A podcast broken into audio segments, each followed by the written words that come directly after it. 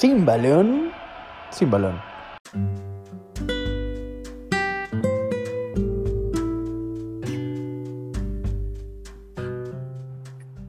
Hola, buenos días. Buenos días, ¿qué tal? Aquí para armar un podcast más, hablar con, con todos ustedes un poquito. Se acerca el fin de semana, todos queremos salir, tomar una copa, ir a ver a nuestros seres queridos, abrazar, pero estamos en una época distinta. Sí, son tiempos sin duda complicados, raros. Nos sentimos en, en, en una película, en una serie de terror, de incertidumbre. Eh, es la primera vez que nos obligan a quedarnos en, en, casa. Y bueno, ya sin, sin, sin, afán de ser tan, tan fatalistas, a todo esto se le suma que no hay fútbol ni ningún deporte en el mundo. Entonces, pues bueno, creo que es ver, ver lo bueno de lo malo, es tiempo de, leer quizás el libro que tienes pendiente, descubrir nuevos libros por leer, terminar de ver la serie o la película que te que algún día te llamó la atención en, Netflix o en alguna otra plataforma, eh, quizás hasta de ver partidos este, antiguos que te causen emoción. Eh, bueno, hay, hay, hay, arreglar el cuarto, hacer ejercicio, hay, hay un montón de cosas que, que en, de las que le puedes sacar jugo en, est en estos días, ¿no? Sí, adelantar proyectos personales y creo que todos, todos, todos añoramos un poquito con esos momentos y, y pues ha llegado. Creo que eh, más que verlo como un momento triste, depende de cada quien, pero creo que podemos recuperar esa relación con nuestras familias, podemos eh, enfocarnos en eso que tanto tiempo habíamos dejado por, por el vaivén del día a día, pero hablando de esto y, y, demás, ¿cómo, ¿cómo se extraña un viernes normal hasta los famosos viernes botaneros? Creo que todos estamos ansiosos de que regresen y, y, con la noticia hoy de que en el mejor de los escenarios, hasta el 22 de mayo se reanuda la liga, creo que fue como un balde de agua fría para, para todos los futboleros. Sí, y digo, eh, era lo que justo estaba escuchando ahorita a Martín Caparró y decía muchos lo ven esto como un, un, paréntesis, como un, un, separa la vida por un momento, pero después volvemos a los que estábamos, volvemos a, a las salidas con amigos, volvemos al trabajo que tenía pendiente. Pero lo que, lo que él decía, y, me, y ahorita ando como sacado de onda, lo que él decía es que no es precisamente un paréntesis. O sea, no vamos a ser los mismos eh, una vez que todo esto acabe, ¿no? Digo, es ponerte un poco filosófico, quizás no va por ahí el, el, el tema del podcast, pero eh, bueno, nada más es que ya cuando todo esto pase valoraremos más las salidas con amigos, valoraremos más el ir a ver a nuestros abuelos, que ahorita es yo creo que de lo más peligroso que podemos hacer, valoraremos más eh, la salida, hacer ejercicio al parque, las comidas en restaurantes, el trabajar en la oficina, el, bueno, un montón de cosas. El, el viernes botanero, un Jaguares Lecos, un Juárez Santos domingo a las 6 de la tarde. Uf, ¿sabes ahorita cómo me lo echaría feliz de la vida, aunque probablemente queden 0-0? eh, pero bueno, son así desde lo más simple hasta lo más mundano, que creo que, que, que va, perdón, desde lo más profundo hasta lo más mundano, que creo que valoraremos a full cuando, cuando todo esto acabe, ¿no? Sí, y en definitiva, podemos salir de la crisis exactamente igual que como estábamos. Pero creo que depende de nosotros y es un buen momento para hacer una introspección de en dónde estamos, para, como lo dices, realmente aprovechar y valorar pues esas cosas que a veces le damos poco significado en la vida. Y, y leía, leía por ahí que es un... La, las cosas que parecían tener importancia, de un momento a otro ya no la tienen. Y las cosas que justo dábamos por hecho, ahora tienen todo el, el significado del mundo. Entonces, pues bueno, creo que un poquito el, el, aporte que hemos visto por todos lados es qué podemos hacer en casa, cuáles son las actividades que, que pueden mantenernos aquí. Y pues desde esta trinchera, desde, desde este, desde este aporte nuestro, queremos hacer un top 10 con libros pues, que han cambiado nuestra visión del fútbol, que nos han hecho entender un poco más eh, todo el, lo que es el negocio, lo que es la pasión, lo, todas las dimensiones de este deporte. Sí, claro, y más porque lo acabas de decir, pero estaremos yo creo que todavía otros dos meses sin fútbol en México, en las principales ligas de Europa y así, entonces esas dos, cuatro, seis horitas que seguro si llegaste a este podcast le dedicabas a, a ver partidos a, la semana, pues bueno, ya, ya, te- ya habrá nuevas maneras de encontrarlas, de suplirlas. Entonces, pues, ¿qué arrancamos de una vez? Vámonos, vámonos del 10 al 1. Es, no es cuantitativo, sino simplemente es enunciarlos. No significa que el libro que recomendemos en el 10 lo recomendamos menos que el que esté en el 1. Pero pues son, vamos a ir por diferentes autores, diferentes temáticas para hacer como un compendio muy bueno de eh, el fútbol leído, como lo decíamos anteriormente. Sí, el fútbol que, que, que se lee, la pelota de, de papel. Eh, y bueno, digo, no, no, no, no, todo gira en torno al fútbol y hay, hay mil, mil libros, hay gente que le gusta los de autoayuda, hay libros, novelas clásicas, que, eh, pero bueno, este, este es top 10 de libros que, que tocan de alguna manera, manera el fútbol. Siempre ha sido polémica la manera de llevarse entre el fútbol y la, y la literatura. Decía, Borges tiene una frase muy, muy famosa que es, el fútbol es popular porque la estupidez es popular. Y bueno, antes de, Muy de- bueno. de- de arrancar, yo siempre hago una analogía que con, con- bueno, no, no, no una analogía, pero quisiera eh, analizar un poco de esta frase de Borges porque creo que sí tiene razón en el sentido que el, el, en, cuando es fútbol volvemos a ser niños, ¿no? O sea, es esa vacación que tenemos de, de dos horas a la semana en el que pues nuestra única preocupación es pues que nuestro delantero meta más goles que el delantero de ellos, ¿no? Entonces creo que sí es, es una manera de, volver a ser estúpidos en el buen sentido de la palabra, de volver a ser niños, de volver a esa inocencia. Y bueno, pues ahora se extrañará, pero podemos, podemos hacerla más ligera con todo este top 10 que, que, que le vamos a decir, ¿no? Y es, y, y lo dices, y es algo como en donde todos podemos estar en un mismo nivel de conversación y todos a grandes rasgos, y obviamente hay diferencias este, en el análisis, en el enfoque, pero a grandes rasgos todos sabemos de fútbol, todos vimos la jornada sabatina, todos vimos el gol que metió Messi, el gol que metió Ronaldo, el gol que metió, etcétera.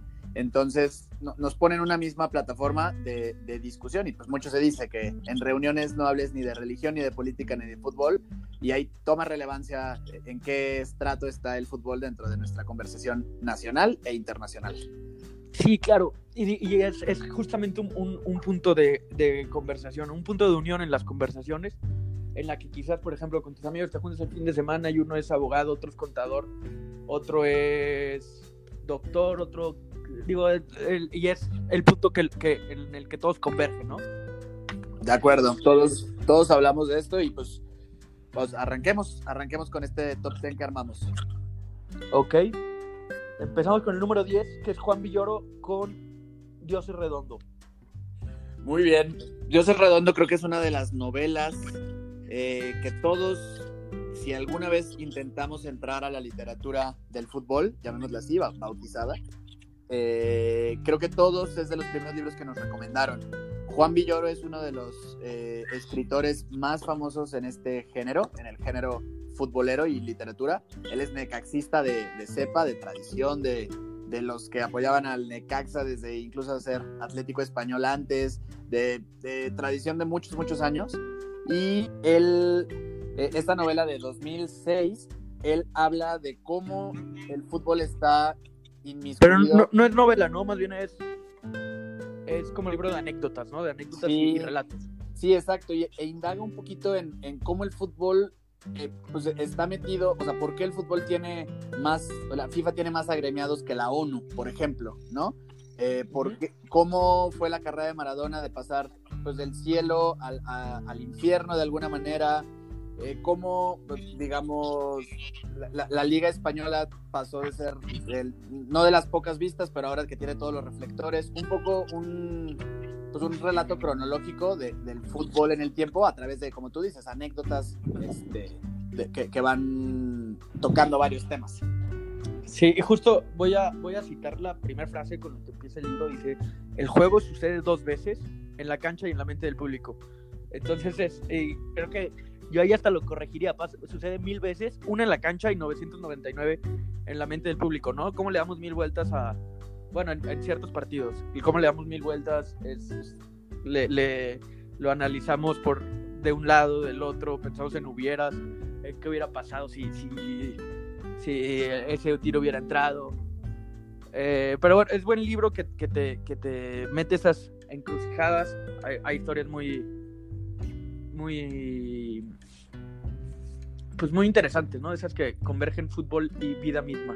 Sí, sí, totalmente. Creo que si, si alguno de los que nos están escuchando quiere iniciar en este, eh, a, adentrarse en este tipo de literatura, creo que es de los más recomendados porque es ligero, eh, habla, un, tiene un lenguaje que todo mundo entendemos de fútbol, muy, muy futbolero. Entonces, creo que para entrar es, es mi recomendación número uno en, en esta etapa de, de iniciación, llamémosla así. Sí, y tiene una segunda parte que escribe ya hace más, hace poquito menos, fue, bueno, hace unos, pues ya ni tan, poquito, yo creo que si es del 2006, sacó Balón Dividido, yo creo que para 2013, 2014, que también por ahí, por ahí van, va en la misma línea, también es de eh, historias eh, anecdóticas del fútbol, que bueno, Villoro que tiene ese sutil, sutil manera, divertida manera de contarlo. Yo creo que Villoro eh, a, a, nivel México es máximo exponente, ¿no? De, de, literatura futbolera. Sí, sin duda, sin duda. Él es de los... Eh, mí, me tocó trabajar algún año en la Feria del Libro de Guadalajara y también la Feria del Libro de Los Ángeles y es de los primeros ponentes que se buscan para, digamos, buscar una masa mayor en la parte deportiva. Entonces, sin duda es de los referentes en, en esta parte futbolera y de deporte. Sí, bueno, ahí dejamos a, a Villoro y nos vamos al 9. Vámonos al 9. Es Pelota de Papel. Este libro, Pelota de Papel, es muy interesante. Es, es un libro de muchos cuentitos futboleros, pero con, con, la, con la peculiaridad de que son escritos por futbolistas. Existe Pelota de Papel, el 1 está escrito por futbolistas hombres y el 2 por futbolistas mujeres. Está reunido por, por Ariel Sher, que fue mi profesor en un curso que tomé de, en una universidad argentina. Eh, y son futbolistas aparte de, de, primera línea. O sea, está Mascherano, está Cabenagui, está el, el, patrón Bermúdez, Juan Pablo Sorín, eh, está San Paoli, eh, Pablito Aymar, el Patón Guzmán. Que el Patón Guzmán es, bueno, que dentro de la cancha no es, no es muy mi estilo, pero fuera de la cancha se ve que es buen tipo. Y ha ido a varias ferias del libro a presentarlo junto con. Junto con. Creo que no. El que viene acá a México no es Ariel Sher, pero con otro del, uno de los. Que no es futbolista, pero de los que reúne los cuentos. Ahí va el, el, el patón promocionando el libro. Y bueno, es, es, es, buen libro. Hay un cuento que se llama El Maradona, el, perdón, el, Maracaná de la calle España, es el de Aymar, que es, una, es un, un libro muy, muy, muy bonito, porque casi todos los futbolistas hacen analogías o eh, recuerdos de, su infancia. Entonces, digo, este, este libro podría, sobre todo si, si te gusta el, el, el, el fútbol argentino, ese, ese, ese, ese modo de, de, ver el fútbol, es, es buen libro. Sí, aparte son jugadores todos, convergen en que son un poco bohemios, como esta parte rebelde dentro del fútbol, de, de, tener como esta picardía, esta, esta gambeta. Aymar, digo, Sorín era, era un poco distinto jugando, pero de verlos como aguerridos en el campo y luego trasladarlo a historias, pues claro que lo hace muy, muy interesante. Así es. Vamos con, con el 8 de, de vuelta, que justo en el primer podcast piloto dijimos que, que era un, un, una inspiración ¿no? para este podcast. Totalmente, totalmente. Este libro, y ya hablamos de los dos autores, eh, Martín Caparrós y Juan Villoro, eh, hacen, pues es como una serie de cartas, de postales que se envían durante el Mundial de Sudáfrica 2010. Juan Villoro estando en México y Martín Caparrós eh, viajando pues por Europa y por África. Por África, por África. To, toda su travesía al llegar al, al, Mundial de Sudáfrica 2010. Entonces va parando, digamos, por varias sí. ciudades y pues narra qué, qué, partido está viendo en ese momento, en qué ciudad, y pues todo lo que, todo lo que con, contempla o todo lo que involucra eh, un partido de fútbol en una sociedad. Sí, y, y, está interesante este, este libro también desde lo social, porque eh, Caparrós estuvo antes del Mundial por toda África haciendo un libro que se llamó Hambre, que es un, rep- un macro reportaje del hambre que se vive, o sea, la, la epidemia eh, literal de, de hambre que se vive en, en Europa, digo en Europa, en, en África. Y, y es, es, es, ese es desde el punto de lo social. Y aparte van, van contando el, el, el, el día a día del, del, del mundial, ¿no? Y está, digo, luego se enfrenta México y Argentina y por ahí hay, hay carrilla de Caparrosa a Villoro. Es, es, un libro interesante también para recordar ese mundial, ¿no? Que fue, fue un mundial curioso, que tuvo lo del pulpo, que tuvo, fue un mundial, quizás no el del mejor nivel futbolístico, pero estuvo, estuvo curioso, ¿no? Primer mundial en África también. Sí, y primer mundial donde se impone esta, esta nueva generación del fútbol, un poco de la, la, España del 2010, un poco con tintes de la Holanda del 74 y demás, pero sí es, es, es, buena esta novela porque aparte de ser muy ligera, ya que se divide como en las cartas de uno a otro, entonces son como mini capítulos que van haciendo muy rápida la lectura, uh -huh. también el, el, mundial queda de alguna manera en segundo plano, pero vas, vas leyendo y te vas dando cuenta de cómo la gente se va involucrando más, por ejemplo con Ghana, que es el equipo sí. africano que más avanza, ¿no? Entonces, Yo creo que, eh, digo, ya bueno. poniéndome un poquito más crítico, la novela pierde un poco de fuerza, el, el, la serie de cartas pierde un poco de fuerza al final. Pero sí. digo, es normal, ¿no? Pues llevas 30 días escribiendo, eliminan, eliminaron ya las dos elecciones. Pero eso mismo pasa con los mundiales. Siento yo que los mundiales, cuando es fase de grupos, está todo el mundo emocionado y, y, y pierde un poco de, de, esa fuerza y ya empieza esa nostalgia de que faltan cuatro años para que vuelva a pasar un mundial. Sí, totalmente. Y creo que a nosotros eh, platicábamos ahorita en el último mundial, rápido una anécdota, pero en fase de grupos, la gente de Perú, de Colombia, de México, abarrotada en Rusia, o sea, todos los ahorros, digamos, se fueron para esa fase. Y gente como los alemanes, los brasileños, sabemos lo que pasó con Alemania, pero ya es gente que empieza a volar, digamos, a la, a la sede mundialista a partir de octavos o cuartos de final, porque cada uno sabemos lamentablemente o tristemente dónde está nuestra realidad futbolera, ¿no? Entonces un poco pasa lo mismo a la inversa en esta novela. Así es. Y pasamos al 7. Es un, libro, es un libro eh, más, más sencillo que se llama El Papa que ama el fútbol, que es una biografía del Papa, pero contando su de este Bergoglio de Francisco, y pasa pasa por toda su, su, su, niñez, cómo fue que se hizo hincha de San Lorenzo.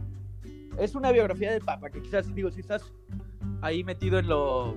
Una biografía del, eh, del Papa, pero desde lo desde lo personal, ¿no? No, tanto su carrera eclesiástica, sino eh, su, su, familia, eh, los problemas de salud que tuvo en, su niñez, el, la, parte esta de cómo de que iba al estadio a ver a San Lorenzo.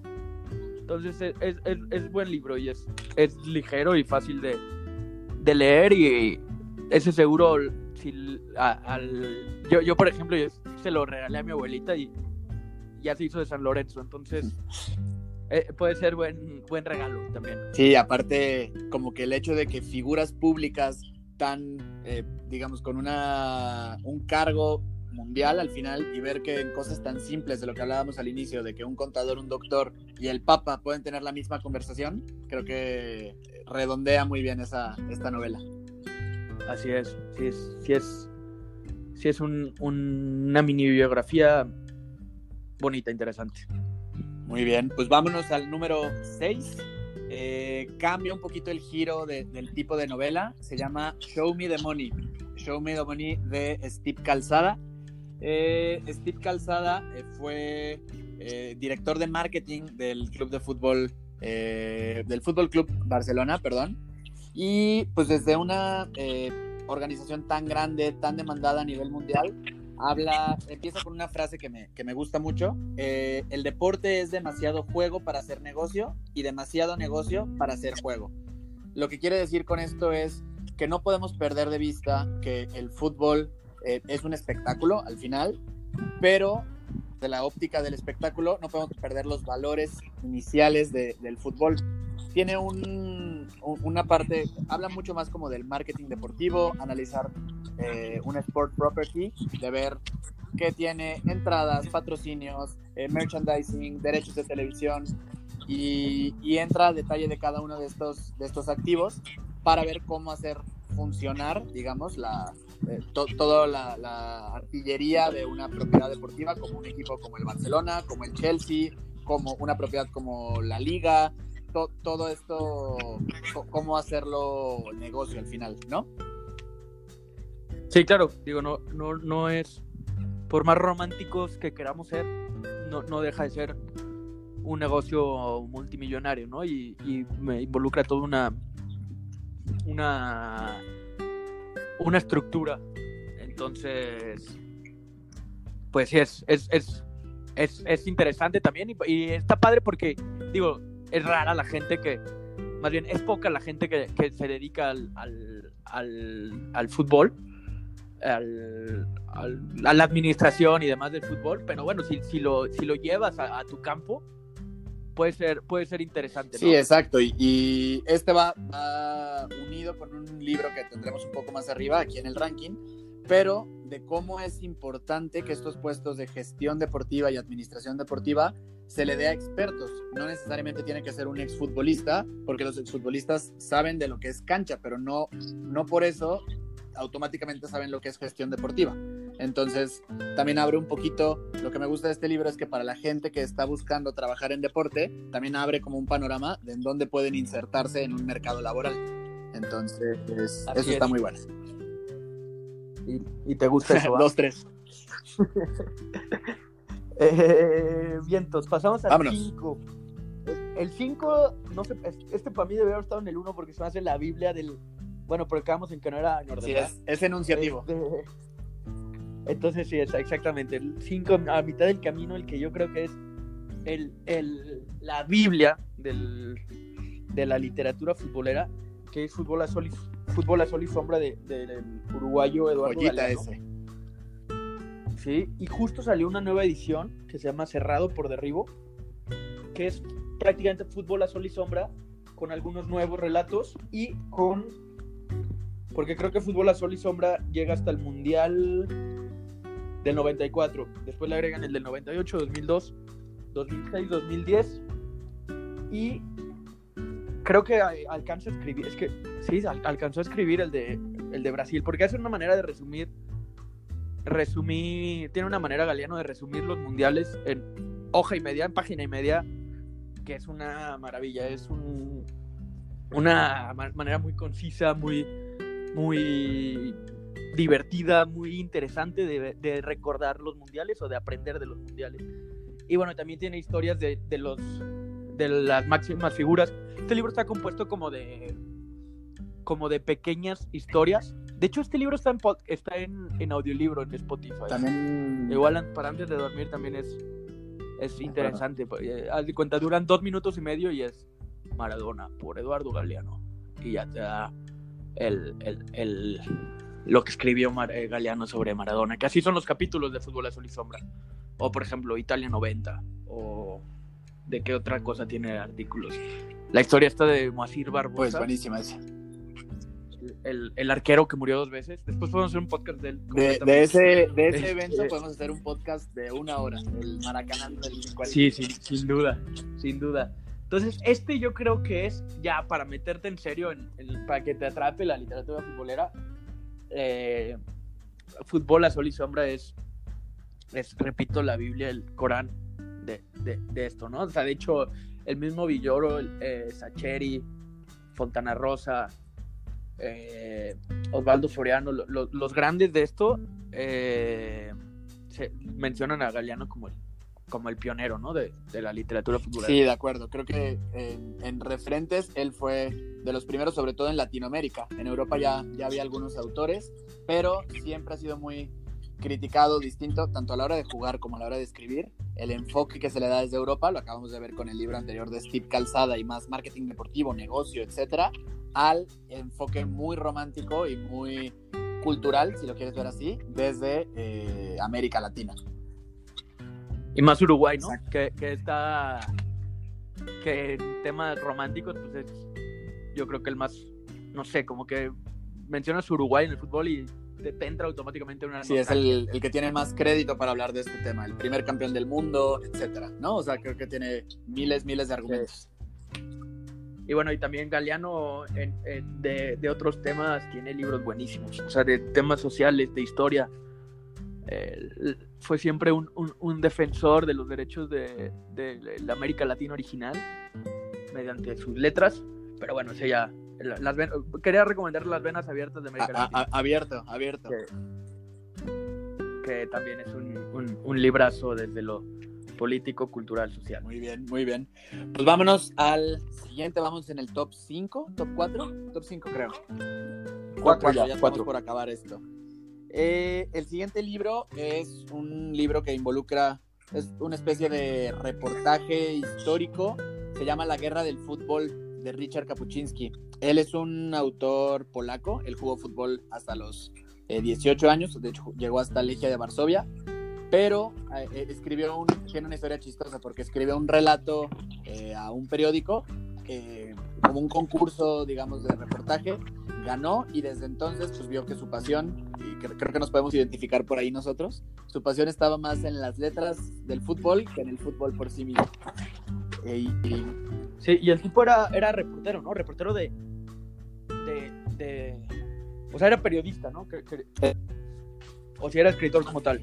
era, era periodista polaco y supo, digamos, de esta, de, de esta pasión por este evento de, del, del concurso, digamos, de, de reportajes. El, Ya. Y cuenta, el, el nombre del título eh, del libro es por la guerra de Exactamente, Honduras, ¿no? nos trasladamos hasta 1969. La, la guerra del fútbol habla de un partido. Eh, la. Pues digamos, el, el momento o la fase donde se ubica este libro era clasificatorio al Mundial de México 70, el cual todos los que nos están escuchando lo deben de tener bien ubicado o al menos eh, escuchado, ¿no? y eh, habla de cómo en el primer partido eh, realizado en Honduras, los locales ganan 1 por 0 y esto pues desencadena pues vari- varios efectos como sociales, que queda como una, una olla en ebullición y se van a un segundo partido en El Salvador, en donde gana El Salvador este, eh, la vuelta que, que menciona en el libro 3 a 0. De alguna manera por, era más por puntos que por goles, entonces se van a un tercer partido que se disputa en Ciudad de México en el Estadio Azteca. Ahí gana, gana El Salvador, que termina clasificando, pero eso pasa, digamos, a segundo término, porque estalla una guerra, eh, digamos, con el pretexto de esta olla en ebullición, estalla una guerra por el partido, por lo caliente que estuvo el partido y problemas sociales que, que De hecho- ¿no? De hecho, justo leyendo un poquito, preparándome para el podcast, eh, digo, porque no es que yo sea un experto en, en- en historia bélica, pero a, a esta guerra se le conoce guerra del fútbol gracias a, a Kupusinski, al, al- al autor de este libro.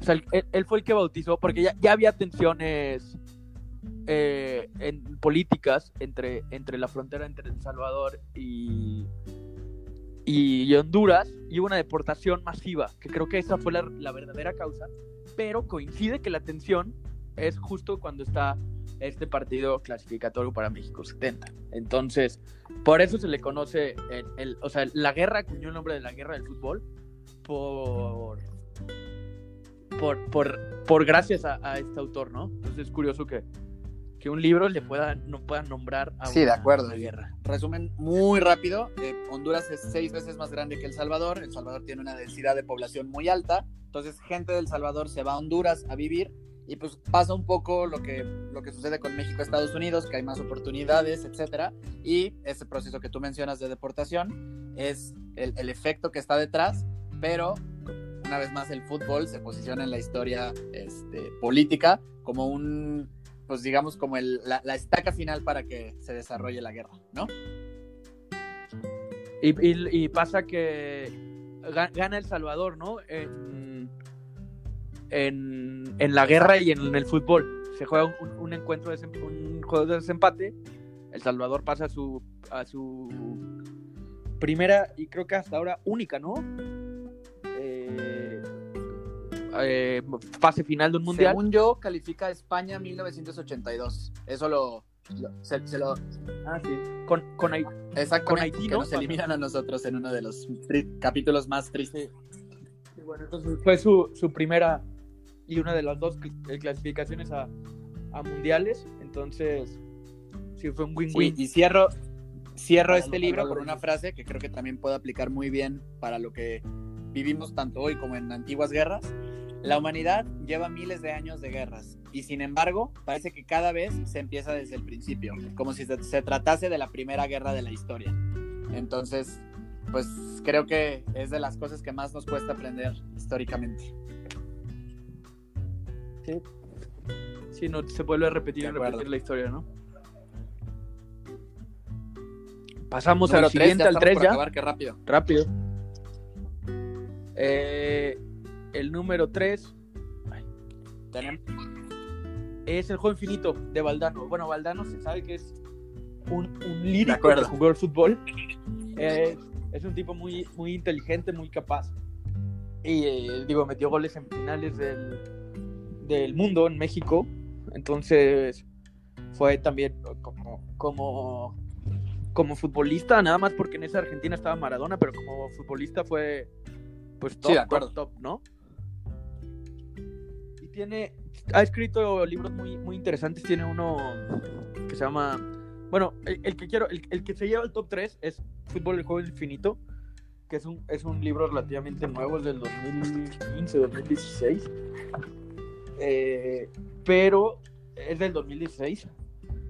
Y es un libro donde, pues, es parecido a la, a la, a la, ¿cómo te diré? A la, a la estructura que maneja Ga- Galeano, en donde va, tiene capítulos muy chiquitos y los va describiendo. Pero Valdano se, se sale un poquito de la cancha y también habla del negocio. Tiene un, un capítulo, un, un capítulo entero que se llama El negocio, el fútbol, los héroes, el juego, eh, toda esta onda de- virtual de las redes sociales y, y todo también, también toca ese, ese tema. Eh, hace un, un análisis específico de, de los entrenadores españoles, bueno, no, los entrenadores que más han influido, eh, Guardiola, Mourinho, El Cholo, Bielsa, Benítez. Entonces es, es un libro muy, muy interesante, también re- revisa las, los campeonatos mundiales de este siglo. Eh, y, es buen libro, o sea, utilizo un, un lenguaje quizás más, más mm, simple que Galeano, menos romántico, que es menos romántico. Entonces es, es, es buen libro también para, para... Se llama El Juego Infinito porque eh, era... eh, y, y también tiene que ver, ¿te acuerdas que con Villoro decía que... eh, Villoro dice que pasa una vez en la cancha y una vez en la mente del aficionado. Y eh, el, el de Valdano se llama El Juego Infinito Ajá. porque es un juego que nunca para hasta que Sí. llegó esta pandemia. Porque se analiza de una manera, de otra. eh, se acaba en mayo, pero eh, al primer día de junio ya están diciendo si Cristiano Ronaldo se va a tal equipo, si Messi ya se va a Estados Unidos, si la figura ah, de, Europa que viene a menos se va a Boca o a River, si el argentino que está eh, apenas brillando en la Liga Argentina ya lo quiere algún club de media tabla de España. Entonces es, está todo, todo, todo el tiempo, todo el tiempo está girando, está habiendo noticias y así. Y bueno, aquí Valdano falló porque pues ya ese juego infinito tuvo una pausa, ¿no? Sí, Prolongada exacto. ahorita. Y ahora, justo, creo que si, si le diéramos un poco de por su lado, pues ahora estamos todo en el hubiera o en el fantasear o en el imaginarte realidades. Ahora digo, ya, ya hablaremos en otro podcast sobre esto, pero todos los EA Sports que ahora están tomando todavía más fuerza, ¿no? Entonces, creo que siempre tiene una, una salida, este, pues este juego infinito. Y a mí lo que me gusta de, de Valdano es que es, de todos los que hemos hablado, creo que es la figura más pública y la que lo ves más en programas de televisión, en conferencias de prensa. Eh, Es de la gente que está más activa en cuanto a literatura del fútbol y puede estar desde un programa de E ESPN hasta pues, estuvo con TV Azteca para algunos mundiales. Entonces es alguien muy vigente en el que sus ideas, digamos que constantemente se ven rebatidas.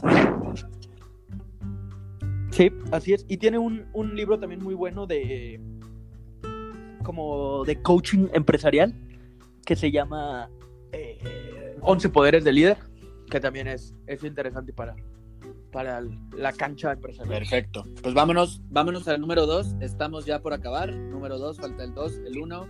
Y cerramos con una breve reflexión de este momento. El número 2 va muy. Era el libro que les mencionaba anteriormente. Se llama La pelota no entra por azar. El autor se llama Ferran Soriano. Él también trabajó en el Club de Fútbol Barcelona con, en la época de Joan Laporta. Yo creo que eh, todos tenemos amigos que le, empezaron a ir al Barça, ¿no? Lo, lo- famoso le vas al Barça desde Rafa Márquez o le vas al Barça desde Ronaldinho. Y él justamente estuvo en esta época en donde el Barça de, de Saviola, de Riquelme, de Kluivert, pues era un equipo que estaba posicionado, él lo dice, él era el 13, el equipo número 13 del mundo en cuanto a ingresos y él lo llevó eh, cinco años después a ser el número uno eh, en cuanto a ingresos en la parte de mercadotecnia, en la parte eh, pues de, de negocio como tal, ¿no? él, su, su frase o su idea es que el, el fútbol tiene que ver mucho, hay ciencia, hay trabajo, trabajo duro de atrás, hay inteligencia artificial que si la aplicas, eh, digamos, con el mismo rigor que empresas internacionales, hace que el fútbol suceda, que el hecho de que un equipo quede campeón eh, no, es, no es cosa del azar. Y, y si es por azar, tienes que estar listo para responder una vez que el equipo haya ganado, ¿no? No, digo, yo creo que él, él no contempló casos como, como los indios de Ciudad Juárez en semifinales o San Luis en la final, ¿no? Pero creo que todo lo que habla es que hay una estructura de atrás que hace que los equipos sean exitosos y no es realmente por una cuestión meramente casualística. Sí, claro. Que, que- digo que eh, justo lo que, parafraseando algo que acabas de decir, como que esas casualidades pasan en el fútbol, pero acuerdo. que estar preparados para que pasen. Entonces es, era, era también lo que decíamos, el, es toda una estructura que el punto final es lo que vemos, es lo que vemos en la tele y es el, el o sea, es solamente la punta del iceberg el que tú Sí, exacto. Y es, meta gol. y es un poco lo que de repente, no sé, equipos como Tigres, voy a poner un ejemplo rápido, eh, constantemente está, digamos, está contratando a los mejores jugadores, eh, tanto de la liga como de ligas foráneas, a pesar de que esté eh, en el top o ganando. Entonces no hay que esperarse a, a que esté el equipo en una crisis para ahí actuar, sino actuar desde, pues desde el momento y así dejas como que al azar un margen muy chiquito de acción. Así es. Y Vámonos al uno. Bueno, ya pasamos listo. al 1. Ya el 1 fue un poco capricho mío porque yo creo que fue es mi mi novela favorita, esta sí es novela, novela, historia completamente de ficción, pero que seguro que nos ha pasado a algunos, que es Papeles en el viento de Eduardo Sacheri. Nada más como paréntesis, Eduardo Sacheri tiene muchos muchos cuentitos futboleros que si buscas en Google cuentos de Eduardo Sacheri y nada más así como recomendación, eh, una sonrisa exa- exactamente así, verano italiano. Son cuentos de 10 minutos a lo mucho que te terminan con una sonrisa o con un sentimiento bonito. Bueno, y esta novela es de un, de un grupo de cuatro amigos y la va contando una parte en el, en el pasado y otra parte en el presente. En el pasado, uno de los cuatro amigos le da cáncer y es todo el proceso de, su enfermedad. Y en el presente, el, el- amigo, el que le dio cáncer antes de que se enterara de toda la enfermedad, eh, se decide jubilar y compra un futbolista que prometían la sub-17 argentina, una promesa. Entonces, ese futbolista resulta ser un, un fiasco, como pasa aquí en México, y está en la tercera división de, de Argentina, jugando en un pueblo en, en el- en la provincia, muy, o sea, mu- muy, en el interior de la República Argentina. Entonces, es, es, es ya en el presente, los tres amigos tratan de, de recuperar el dinero que invirtió este, En el este- futbolista. este tipo en el futbolista. Entonces, pa- eh, porque si recuperan el dinero, eh, van a poder ver a la hija que, a la cual le tienen mucho cariño. Eh, y es como su manera de recordar al amigo. Entonces es un libro genial porque estos amigos pues viven de todo, ¿no? Entonces se vive... De hecho hay película que se llama Papeles en el Viento también. Eh, hay pues nostalgia, alegría, de- tristeza, llantos, peleas con la ex esposa de- de- del, del, del difunto. Y, y bueno, pues es, es- que- iba a decir la frase del, por qué se llama Papeles en el Viento, pero creo que es un poquito spoiler. Por si ven la película o por si, o, o por si leen un libro. Eh, pero bueno, nada más una, una probadita, ¿no? Es el, el cuando te quedas al final del estadio y los papeles en el viento del, del... Bueno, es que aquí ya no pasa, pero a, a ver ¿Sí? si tú ubicas esta, esta situación. Te quedas al final del estadio y, y- y toda la, la, la, la porra, la barra, Sí, sí, sí, papelito, ¿no? Ya el, el papel picado te lanzaban. Entonces ya ganas o pierdes el partido, lo, lo del resultado lo de menos, pero te quedas así como en el estadio y el aire recoge esos papelitos del, del, del, del pasto de las tribunas y empiezan como a revolotear en el viento. Esa sensación es como, bueno, es clave en el, en, en- en el desarrollo de la novela. Entonces, por eso, Sí, este, este momento eterno que independiente de lo que haya pasado es pues lo que de- da perpetuidad a- al deporte y a, y a esa pasión y magia que está detrás, ¿no? así es. Sí, es como, un, como una fotografía, ¿no? Que te tomas que tomas mentalmente para, Sí, sí, para sí, toda la vida. todas partido importante. Estas sensaciones dulces amargas en partidos según según lo que vives, a veces ni siquiera está sí importa mucho, pero no es tanto el resultado lo que lo que acaba importando, ¿no? Sí. Muy bien, pues llegamos al ¿Cómo? Bueno, pero si ganas es un poquito mejor, ¿no? Ya, Si ganas es un poquito mejor el recuerdo. Ya, ya hablaremos porque este tema es, es polémico en, en visiones que, que se irán dando cuenta que tenemos. Pero pues por ahora terminamos este conteo. Eh, díganos qué tal les, qué les pareció. Ya, ya haremos otro también con películas, con documentales, eh, videos buenos de partidos, eh, anecdóticos o muy, muy emblemáticos. Eh, que, también qué les gustaría que- que estuviéramos compartiendo. Así es.